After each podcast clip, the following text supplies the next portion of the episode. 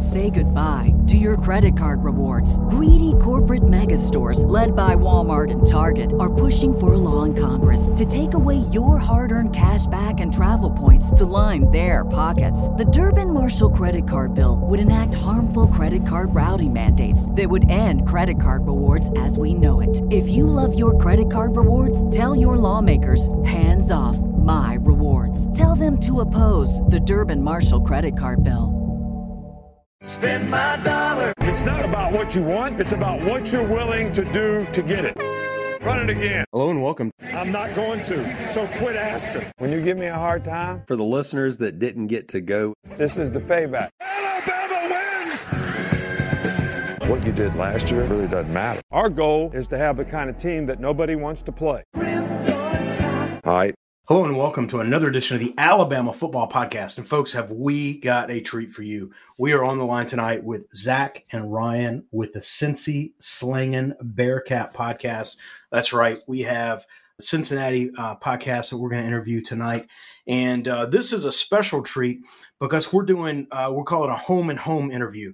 So they're going to be on our show with us interviewing them, learning about Cincinnati and you need to go out and check out the Cincy Slangin' Bearcat po- podcast because they were kind enough to have us on, me on, but us talking Alabama football with uh, with their audience. And uh, I would really love it if uh, if we could show them a good showing by uh, going and downloading their show and uh, helping helping support what they do. It was a phenomenal con- uh, conversation. Zach and Ryan were a great deal of fun, and uh, I come away from the conversation and uh, the prep that I did, maybe a little bit nervous uh, about the uh, the Bearcats. Uh, we know what Alabama does as the number one seed against the number four seed, but uh, I think this Bearcat team has.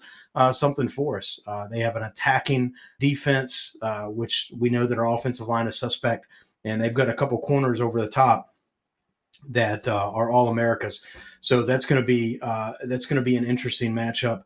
And on the other side of the ball, they have a really poised uh, quarterback, a deep receiving core, and we all know uh, Jerome Ford, the, the running back, the former uh, Alabama player. On this episode, we're going to break all of that down, but uh, I hope you'll tune in here. And then uh, I really hope you'll go support them and uh, and listen to their show as well. With that said, I'm going to kick it over to the podcast. Go. Welcome back, podcast fans, and have we got a treat for you? We've got Zach and Ryan with the Cincy Slangin' Bearcat podcast. Welcome and thanks for joining us tonight. Thanks for having us, Dave. Yeah, thanks for having us. Did I get, did I get the slanging right? It felt like it felt like there's a little English I needed need to get into that. you nailed it. You said it as well as I ever ever heard anyone say it before. And it is a name that's a bit mysterious. It's not clear exactly what it means, and, and we like it that way. Fantastic. I love you got to it. use it. You got to use it in the context of a sentence. Des Ridder slangs the ball all over the field. Nice. I love that. I love that. Well, fellas, welcome to the playoffs, right? Thank you. It feels good, sir. I know this is this is not maybe this is normal op, uh, standard operating procedure for you, uh, business as usual. But for us, this is a huge deal. It's something that I'll put myself out there. I thought, frankly, was impossible going into the season. I talked a lot about how the college football playoff committee does business and that it really seemed impossible for a team in a school like Cincinnati to play their way into the college football playoff, even with an undefeated season. And fortunately for us, I was I was wrong. We got enough chaos. We got had a good enough year, and, and now we find ourselves matched up with the the almighty Nick Saban Alabama Crimson Tide. Well, I, I, there's a little irony. I think, you know, there were there were two weeks, the last two weeks of the season, where I I know that you are actively rooting against us. And uh, here in a couple of weeks, I'll I'll take I'll take it less personal. You'll be rooting rooting for your team uh, as opposed to against us. But uh, uh, a, a, little irony there. I thought uh, I thought was a lot of fun. Talk about and, and, we talk about the play. I'm so excited that and and for you guys, and I want to hear some of that excitement, you know, from you and and represent the fan base. Talk about not only the playoffs but uh, Luke Fickell and sort of his approach to to building a program. Well, Fickell showed up in Cincinnati. I think it's now five years ago. I think the university actually just sent a couple tweets about the occasion, celebrating the five year anniversary. It was one of the most uh, awkward, awkward kind of videos that they sent out because, like, no one knew who really Luke Fickell was unless like you've been following Ohio State football, you know, knew he was there. And so like you see him like coming on the campus, not like Oklahoma, you know, or or I'm I'm sure that one day when Saban retires, you guys bring in a new coach, you guys are gonna have people waiting at the airfield cheering that new coach. Like no one was on that tarmac except for Luke Fickell and like like an awkward, they didn't know whether they were gonna handshake or not Mike Bohn. Like Mike Mike Bohn, who just hired Lincoln Riley at USC, right? So you see, you have we we joked a couple weeks ago about all these Bearcat personalities who have come through the program or in the program, being at the center of the fo- college football universe. Um, but he, you know, he took a took an approach to building a program at UC that it has to be different than anything you see in the Big Ten or the SEC or the Big Twelve. You know, obviously with with a school like Cincinnati and a conference like the American Athletic, he had to find talent and players and and and folks who fit his style of play. You know, a rugged, hard tackling football team that would would be built from defense outward. You know, getting faster and more explosive on offense as time went on. But Ohio is a rich and fertile territory for football talent. And because of the size of Ohio State, you would think it's hard to actually get that talent at a school like the University of Cincinnati. But they're they're scope and their size and their reach is so broad in terms of where they can recruit and where they can get players from that we could, and Luke Fickell could, uh, you know, build out a roster of uh, you know players who are predominantly from this region. Hometown heroes is how he how he branded it. So a lot of the players that you see featured on this Bearcats team are guys who are from Ohio, from Kentucky. Des Ridder's from from Louisville, Kentucky. I mean, you've got a lot of folks here on this roster who are who are local to this midwestern region. Nice. Nice. Talk about uh, Cincinnati's moving to the Big 12 here in a couple years. The playoffs, Luke Fickell. This this is a magical time to be a Bearcat, right? Magical. As we say, it's a great day. A great a Cincinnati day. Bearcat. nice. I love that. Well, hey, this uh, let's flip to the field uh, a little bit. Talk about uh, quarterback Desmond Ridder. Uh, he finished number eight in the Heisman balloting which makes him a top five quarterback nationally. 66% passer, 3,200 yards. He looks appears to be a willing runner. Talk about his game. Well, one stat you didn't mention there that's probably worth pointing out is Des Ridder is now in the top five all time for wins at the quarterback position. He's one of the winningest quarterbacks in the history of college football. Came in as a freshman, won the job, and hasn't looked back since. He's he's one of these quarterbacks that you just you you've come to trust. He seems to get better as games go along clutch. You know, if, if you're someone who believes in like making big plays at the right moments, Des Ridder is certainly someone who does that. But it's beyond the intangibles, which are all there. He's a, he's a remarkable leader, a, re- a remarkable young man. But on the field, he's gotten better every single season. And you know, when last season, if there was if there was a weakness in his game, it might have been throwing downfield. Spent time in the offseason going to Jordan Palmer's passing academy, worked on that, and you've seen the Bearcats be much more explosive down the field this season because Des Ridder has improved that accuracy. So he's someone who who can now throw the ball all over the field. I think he's Mel Kiper's second rated quarterback for this upcoming draft. He's someone who's going to be picked in the first, probably the first round of the NFL draft, which for a Cincinnati Bearcats quarterback is is uncharted waters. And uh, yeah, I mean, I think he's it's it's a reason that in addition to this defense, we are such a legitimate threat in the college football playoff. In terms of like running, being a willing runner, I would say that's half true because like we we actually like it when we see him running more. He seems to get into into rhythm better when he starts running the ball early and often. But there's at times where it seems, and whether this is you know just biased on our part, it seems like the the coordinators of, of the Cincinnati offense like to try to keep him more in the pocket and save the legs as an escape route as as opposed to a primary tool for gaining yards which is something that we Bearcat fans have been clamoring for more of. You, know, when we watch when we watch Bryce Young, us, you know, obviously we're catching some of the, some of those games, and you know, seeing him just how he he'll use that that ability to get downfield as, as a way, to, not just as an escape route, but as a primary tool. So you know, maybe they've been saving it for this game. You know, maybe this is you know, you're not throwing everything all 13 games. You know, it's the American. Uh, we're we're gonna save it all for the end. Very nice. Well, there's truth in that for sure. Like he does tend to run in bigger games, in in games against better competition where the defense is is going to be tougher. Notre Dame, I think you saw him rush 13 or 14 times in that game. uh, the Houston game. I don't know if we needed it as much, and the ball control was pretty low that game. But against the best competition, Des Ridder tends to use his legs a bit more.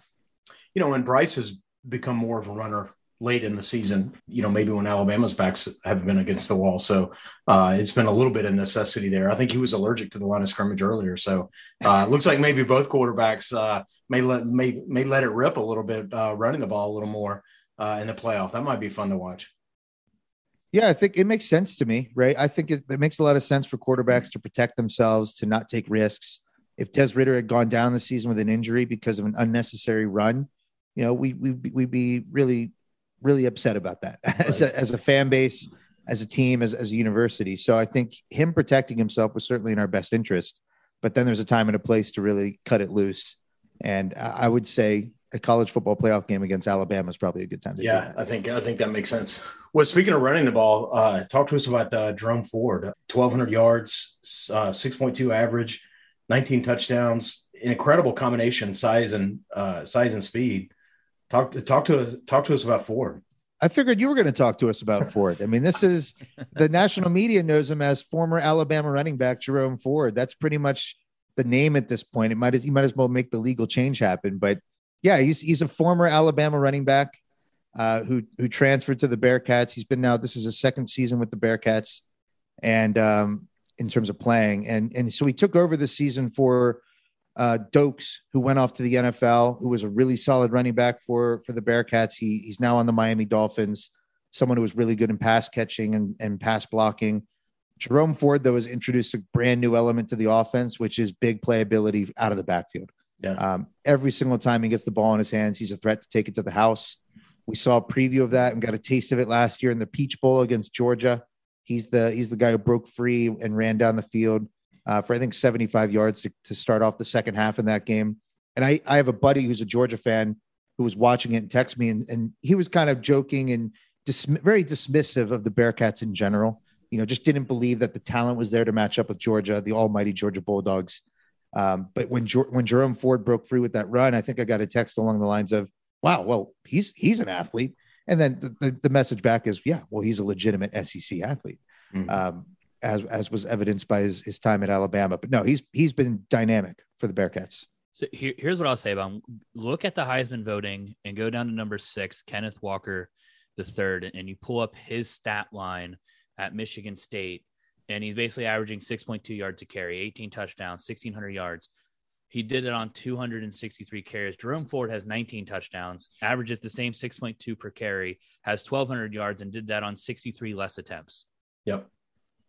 Jerome Ford was injured for a game this season, and it's you know a, a, almost two games this season. Like there, there's there were talks earlier in the season where like maybe he should be being considered, you know, uh, uh, in that Heisman talk. He had a, a, one game, you know, a four touchdown game earlier in the season. He's just a he's a monster. He seems to break them loose. You know, once he gets into the secondary, he can outrun guys with his speed. and so, in terms of stopping him, it's it's crucial that you stop him before he gets into that that secondary because if he's getting in there routinely, it's odds are he's going to be breaking one for for a long for a long run. You know, there are a number of games or a number of Saturdays where you know he was putting up highlight plays, and so watch a little bit of Cincinnati, but certainly watch the highlights and see uh, Jerome Ford, you know, running for long long touchdowns. So I have told my TV several times this season that that's a former Alabama running back. So. that's right. That's our boy. That's right. Hey, let's talk uh, talk about the wide receivers. Uh, it looks like now, just on paper, Alec Pierce seems to lead a, a deep and productive committee. There's eight players with over over 200 yards. Add some texture to that. I'm just looking at the numbers. Add some texture. Who are the names and and different skill sets that Alabama Alabama fans should watch out for?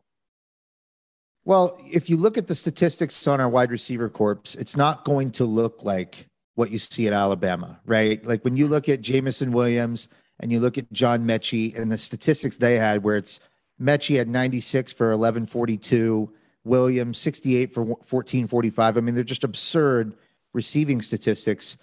That said, the theme I want, I'm hoping that the Alabama listeners who are less familiar with the Bearcats pick up on is we're not kind of the normal G5 team goes on this type of run. This team is is filled with prospects who are going to be drafted in the NFL. Alec Pierce is another one of those guys. I would say he's he, he's right now the most special receiver on this team, and differentiate differentiates himself by being a big physical six three receiver that can go up and win jump balls. Des Ridder trusts him um, like nobody else in the end zone, in the red zone. Uh, he's someone he's willing to throw the ball up to and expects him to come down with the ball uh, over the over the top corner cornerback. So from that perspective, he's certainly our biggest threat. He's our biggest touchdown threat, uh, our leading receiver by far, and he can really stretch the field with his speed as well. And then to complement Pierce, you have Tre Tucker, you have Tyler Scott, smaller speedsters who who like getting the ball in space and see if, especially Tucker. It's a lot of shorter passes uh, to see if he could beat his man and get get some yards after the catch. Whereas as Scott is really stretching the field um, and is that real downfield threat for the Bearcats. You know, it sounds like a testament truly to to Luke Fickell building the program. It's not a hey, we've got a couple players that that maybe blossomed and and we've backed into something. This is a program that's been built it sounds like the roster up and down there's there's a lot of talent and uh, this is not a, a fly by night thing this is we saw last year cincinnati and, and again this year luke fickell's built something to, to last it, it sounds like it certainly is. It, it's a testament to his development. You know these aren't guys who are four stars and five stars but they're they came in as two and three star recruits uh, but worked developed got bigger got stronger got faster. And then it's sort of a, a perfect storm of of you know, you had this great run last season where they go undefeated in the regular season during a funky COVID year and and finish just short of beating Georgia in the Peach Bowl. A lot of times a team like Cincinnati will then lose the big pieces that made them that special unit. Well, Des Ridder came back. Jerome Ford was there to slide in for the last year starting running back. Alec Pierce is returning, and then you have tons of returning talent defensively. It was Sauce Gardner and Coby Bryant taking advantage of that extra COVID year uh, Darrian Beavers. There's just so much returning senior, junior, senior talent on this roster that I really think makes it a very unique group in terms of what you see typically in college football. There may have been at the end of last season, I can neither c- confirm nor deny, there may have been a moment where I thought to myself, all the all the talk about Cincinnati maybe should have gotten into the playoffs last year, and uh, I may or may not have said to myself, "Yeah, let's see them do it again." and here right. you are. So it's funny because uh, everyone, I think, outside of Cincinnati had that mentality. Ex- and everybody inside, we call it the 275 loop, the highway that that surrounds Cincinnati. Everything outside of it, everything the light touches is Ohio State country. everything inside of it is strictly University of Cincinnati. Buckeyes are forbidden. We knew we knew this was going to be a special season, and you know, last year, you know, it was interesting too because we actually kind of had for the first time in Bearcats in a long time that next up mentality. You know, everybody talks about Georgia, Georgia. They had guys opt out. Well, we basically played this Georgia team this year. Mm-hmm. So, you know, Dan, we played a great Georgia team, but we had guys that were injured, guys that got kicked out early in the game, guys that made impacts, guys that went to the NFL, and it was just next man up. Right. And so that's it's funny that it's like that's where we're at this year. We knew what we have and you know, next year we're we're still curious to see what we have too. You know, we're going to be losing a lot of pieces to the NFL. I think we're we're looking at six or seven NFL.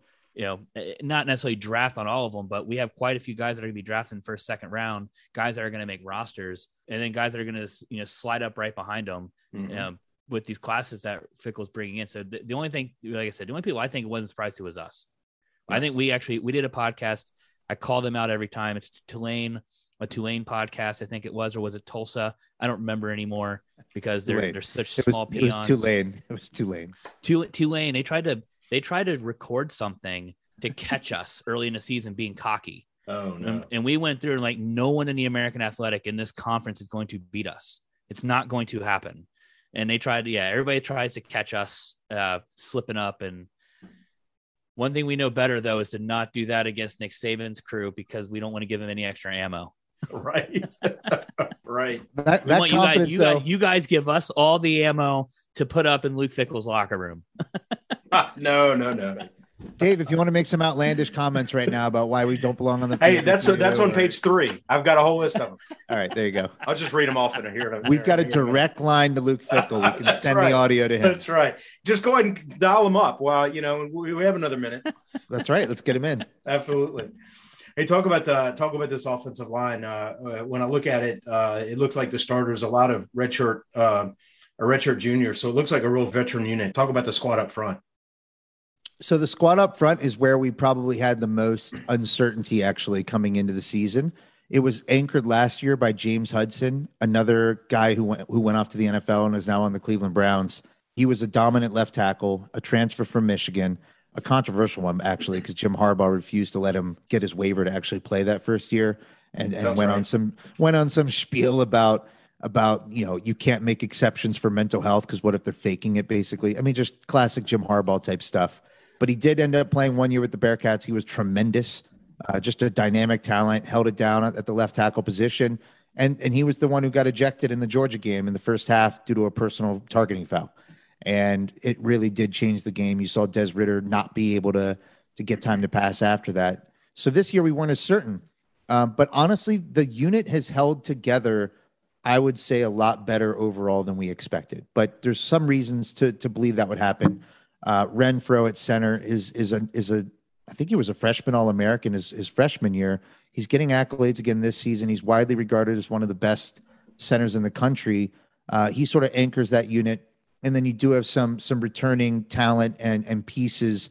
Lorenz Metz is an interesting one. He was actually the backup tackle last year to James Hudson and got obliterated by Georgia in that Peach Bowl. Just again and again and again, whether he was getting beaten by the defensive end or false starts, holding like he just wasn't figuring it out at the tackle position.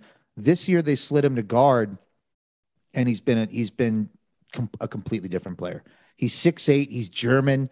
I, I might even be underestimating. He might be six nine, but he's he's an enormous person. Not your typical guard build, but he's just been so much more comfortable there. It's been a natural fit, and so yeah, all in all, um, it's been a unit that has done a much better job than maybe we originally thought. If there was going to be a weakness in this Bearcats team, it was going to be offensive line. There have been games that have been worse than others, uh, but all in all, it's been a unit that's been quite solid. Quite solid. The only glaring frustration that we have is uh, early in the season they seem to get it worked out for the most part, but it still rears its ugly head every once in a while. They do like to jump off sides. Mm.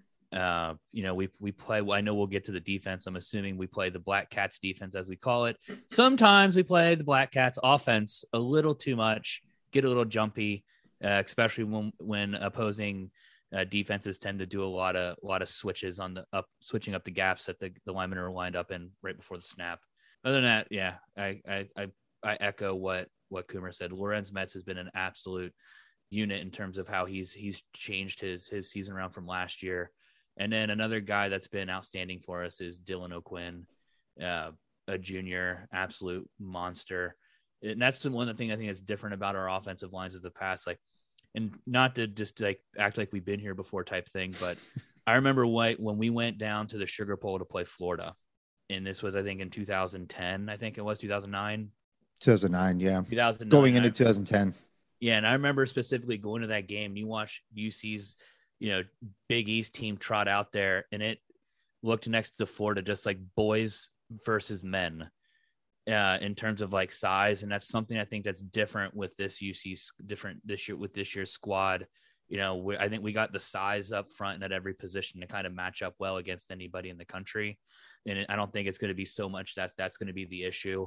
Uh, I just thought I'd point that out because I, I, just that was something that stuck out to me at the Sugar Bowl. You know, ten years ago was right. watching these Florida guys come out. I'm like, what do you feed these guys? right. Well, hey, let's flip uh, flip the field a little bit. You talked about the uh, the defense uh, a little bit. It looks like you guys run a lot of three three five. Just overall, uh, we got some individual names we'll talk through, but overall, how, how would you characterize the scheme, and what are some of the variations you see on the on the Bearcat defense? So you were right. We were we were running a lot of three down linemen. Uh, most of the season, that was kind of a Marcus Freeman type deal where we're we're relying on on linebackers to fill the gaps uh, as the season kind of went on, there was there was a common theme against what teams were trying to do to beat us, which was keep the offense off the field. Um, keep you know they really wanted to keep our defense on the field. And they were doing that just by running the ball, running up the middle, attacking, attacking the three down linemen. Uh, so we started actually switching that up towards more the end of the year. We were running more four down lineman sets, um, ma- making sure that we're we're kind of stuffing the run, and it, it worked. If you look at the results that we produced over the last three or four games, you know, absolutely to shut down some of the best running teams in the country uh, in terms of you know, ECU and, and Houston. It just absolutely shut them down on on the run defense side. So I mean, it's been yeah, from a scheme perspective, we call it what's called the black cats. Basically, it's an we like to play aggressive. You know, not worrying about his mistakes as much. It's it's quite it's quite aggressive, quite opportunistic, and I, we're both glad to see them shift to a more you know just loading the line a bit more to make sure that the team can't beat us running the ball because there's so much talent in the secondary. We'll get to that, I'm sure, uh, but there's there's guys who can match up in man hold their side of the field down and and essentially let's dare teams to throw the ball. That's been successful for the Bearcats this season. If teams are more aggressive with it, SMU came in with Mordecai uh, as one of the more productive offenses in the country, and he threw for 66 yards against the Bearcats. Mm. You know, this is it's a unit that kind of wants you to throw, welcomes it, and and kind of thrives when teams are more aggressive against them, as opposed to that conservative ground and pound game. Which is why it's it's a very intriguing matchup against Bama because if we're saying we want to dare you to throw, we want to dare you to throw. Well, there's no team better equipped in the country, I imagine. At least you know, I would say it's probably Alabama or Ohio State in terms of dynamic pass catchers and then a quarterback who, who can make the throws. We're talking about that secondary. There's something of a, a no-fly zone back there. Uh, All America first team, All America second team, manning the two corner spots. You got to have a lot of confidence there on the back end it speaks volumes about the team when the cornerback who won the Jim Thorpe Award, which is for the best defensive back in the country, Coby Bryant, he's the second best cornerback on this team. Right. Sauce Gardner is, is a back to back All American, first team All American. Coby Bryant this year finished second team All American. Saw the what what can I don't even know what to say about Sauce at this point. I don't think he's given up a touchdown in his entire career with the Bearcats.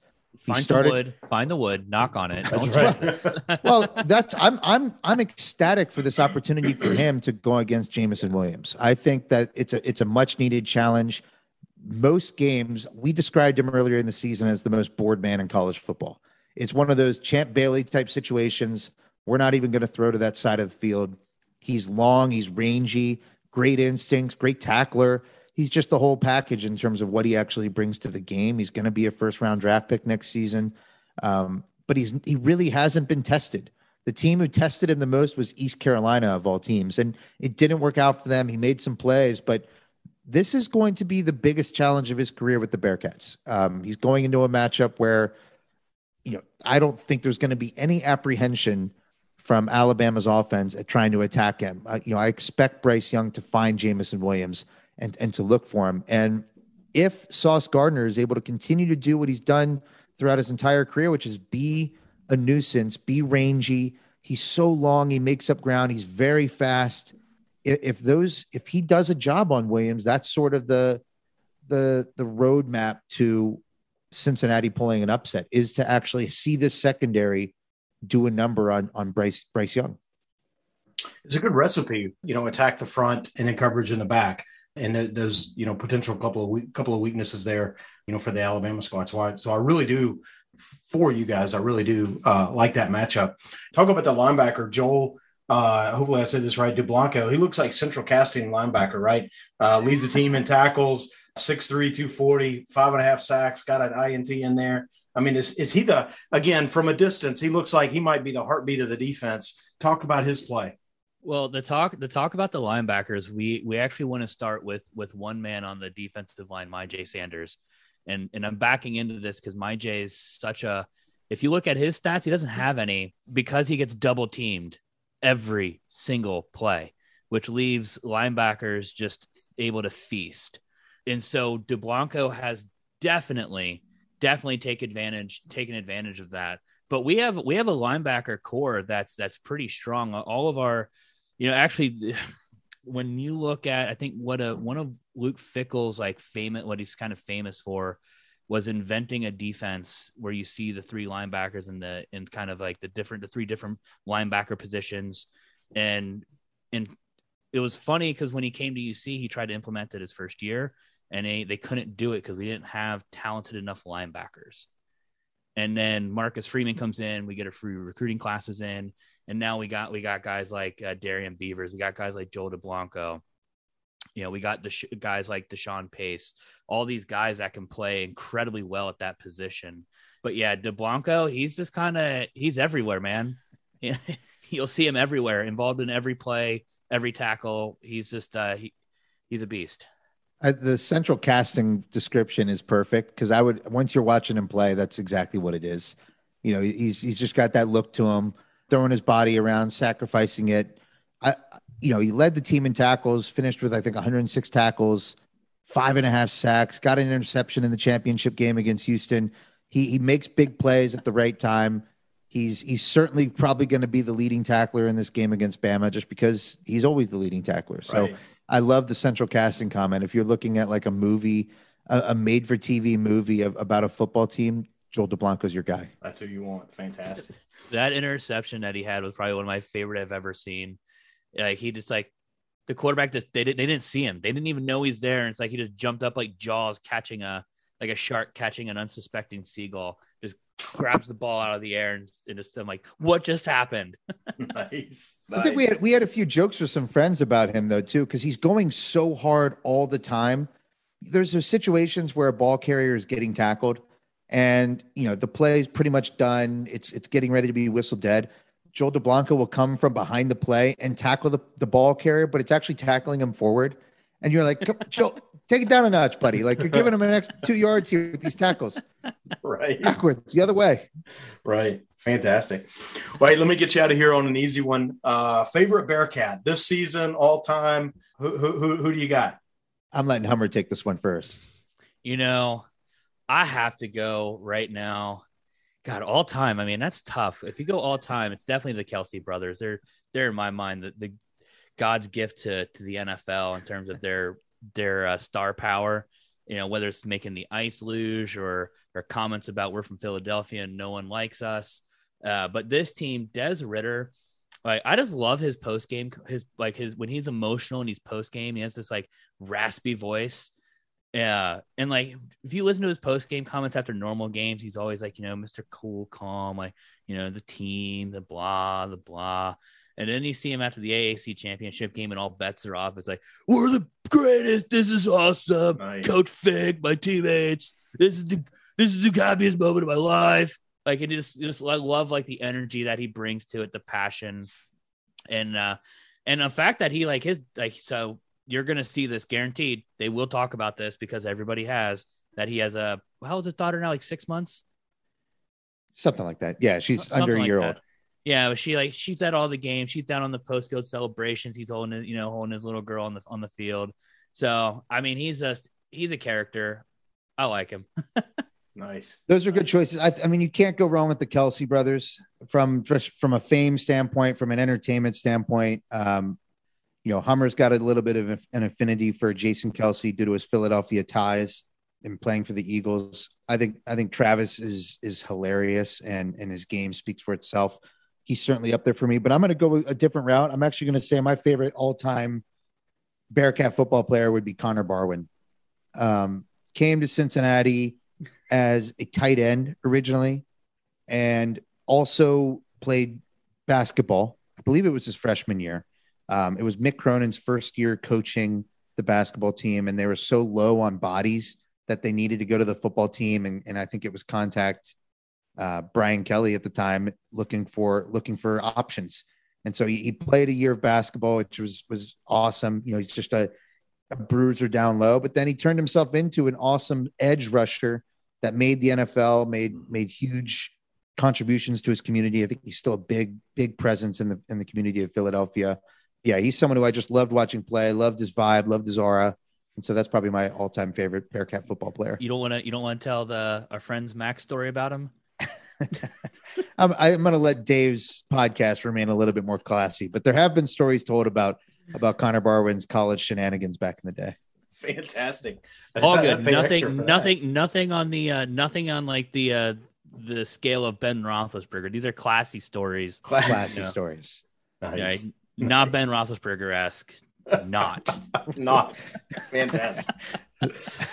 hey, gentlemen, this has been a phenomenal conversation. I appreciate you hopping on with us. Uh, great insights on the Bearcats, and uh, definitely look forward to, to meeting up with you guys uh, later this month And thanks for joining us tonight. We Really appreciate it. I appreciate it. Thanks, Yeah. Dave. I, I this was a blast having you on, and uh, thanks for not asking us about our kicker. Look. Very good. Here's all I'll say about the kicker. If if the Bearcats are on the 20 yard line, we're down by two, and it's fourth and 23, guarantee you we're throwing the ball. nice, fantastic, fantastic. Hey, I, I, I'm, our punter is suspect, so uh, we might uh, we might go forward on uh, some fourth downs too. So something uh, something to watch out for, guys. It's been a great conversation. Look forward to the game coming up. Thanks, Dave. Yes. Appreciate Take it. care. Thank you. And we're back. I told you that was a great discussion. Zach and Ryan were certainly a lot of fun and uh, good sports, and just it was phenomenal uh, talking football, uh, talking Cincinnati football, Alabama game matchup. I will tell you the interviews that we've done this season. I hope you've enjoyed them because they've been so much fun uh, to do. Started the season a little trepidation uh, about doing these, but uh, they've been so much fun. We've met so many interesting people, uh, and I feel like I have these new sort of this new circle of football friends. Uh, and Zach and Ryan are certainly right in the middle of that. Great conversation with them. Certainly hope that uh, that you enjoyed it.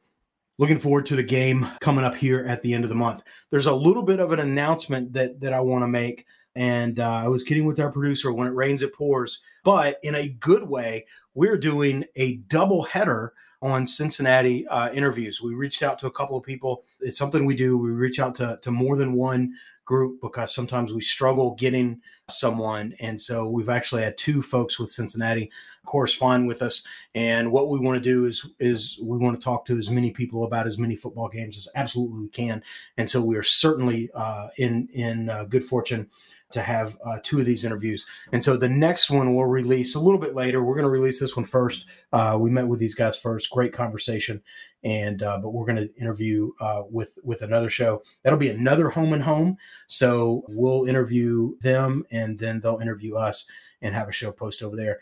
And uh, we'll get all the details out on on that show. But both of these interviews tonight was phenomenal, and tomorrow night's going to be phenomenal. And uh, we really appreciate you, uh, our listeners, and we hope that you go check them out. Uh, visit their, uh, you know, wherever they are on the socials, and uh, certainly their podcast. Download it, bump their numbers, and give them good reviews because we appreciate uh, all that they're doing to support college football, Bearcat football, and hey, having us on, they are supporting Alabama football, and we certainly appreciate that. All right, enough rambling from me. Thank you all, and uh, as far as I can tell, this has been another edition of the Alabama Football Podcast. Roll Tide. Thanks for listening to the Alabama Football Podcast. We love that you're tuned in and hope that you enjoyed the show. We encourage you to reach out and let us know what you like, where we can improve, or just to shout out a roll tide. We are where you are iTunes, Facebook, Twitter, email newsletters, t shirts, free roster downloads, and of course, on the web at alabamafootballpodcast.com. Check us out where you'll find easy links to your favorite way to follow the tide. Got that, coach? Of course. Roll Tide. BetMGM has an unreal deal for sports fans in Virginia. Turn $5 into $150 instantly when you place your first wager at BetMGM. Simply download the BetMGM app and sign up using code Champion150. Then, place a $5 wager on any sport. You'll receive $150 in bonus bets, regardless of your wager's outcome. And if you think the fun stops there, the King of Sportsbooks has plenty of surprises in store. Check out daily promotions, same game parlays, live bets, and so much more. Download the app in Virginia today and get $150 in bonus bets instantly from your first wager. Only at BetMGM. BetMGM and GameSense remind you to play responsibly. See BetMGM.com for terms. 21 plus only, Virginia only. New customer offer, subject to eligibility requirements. Rewards are non withdrawable bonus bets that expire in seven days. Please gamble responsibly. Gambling problem? Call 1 800 Gambler. Promotional offer not available in Washington, D.C.